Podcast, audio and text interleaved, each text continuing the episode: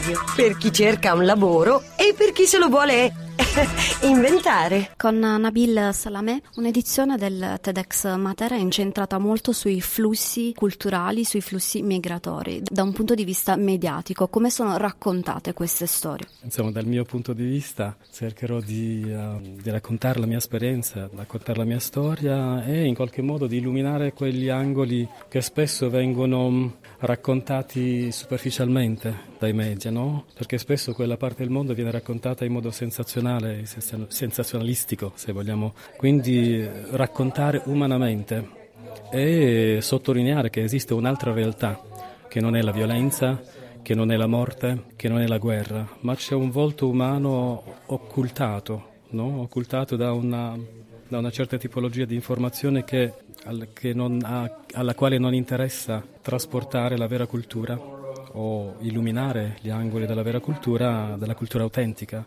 e della vita umana autentica. Quindi la mia presenza qui è una testimonianza no? di quello che è un altro racconto, un'altra narrazione. Un'altra narrazione che lei persegue e segue anche eh, attraverso i brani, attraverso le musiche del gruppo dei Radio Dervish. Eh, si celebrano appunto i vent'anni di questo gruppo musicale, da dove trae l'ispirazione?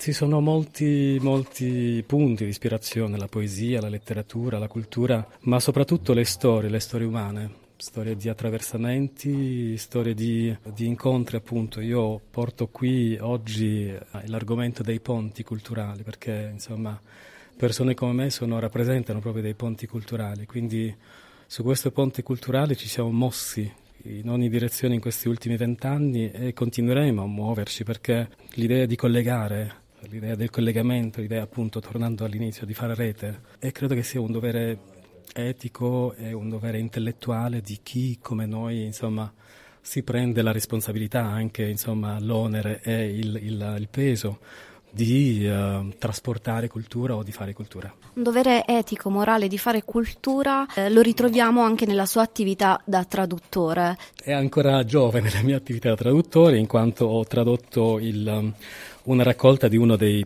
maggiori poeti siriani, Nizar Kabbani, il poeta, insomma, uno dei poeti più importanti uh, della scena contemporanea. Tradurre, tradurre cercare di non far svilire quel lost in translation, quando uno in qualche modo cerca di far ponte o di, far fare, di connettere, di fare dei punti di incontro tra letterature, tra, tra mondi poetici.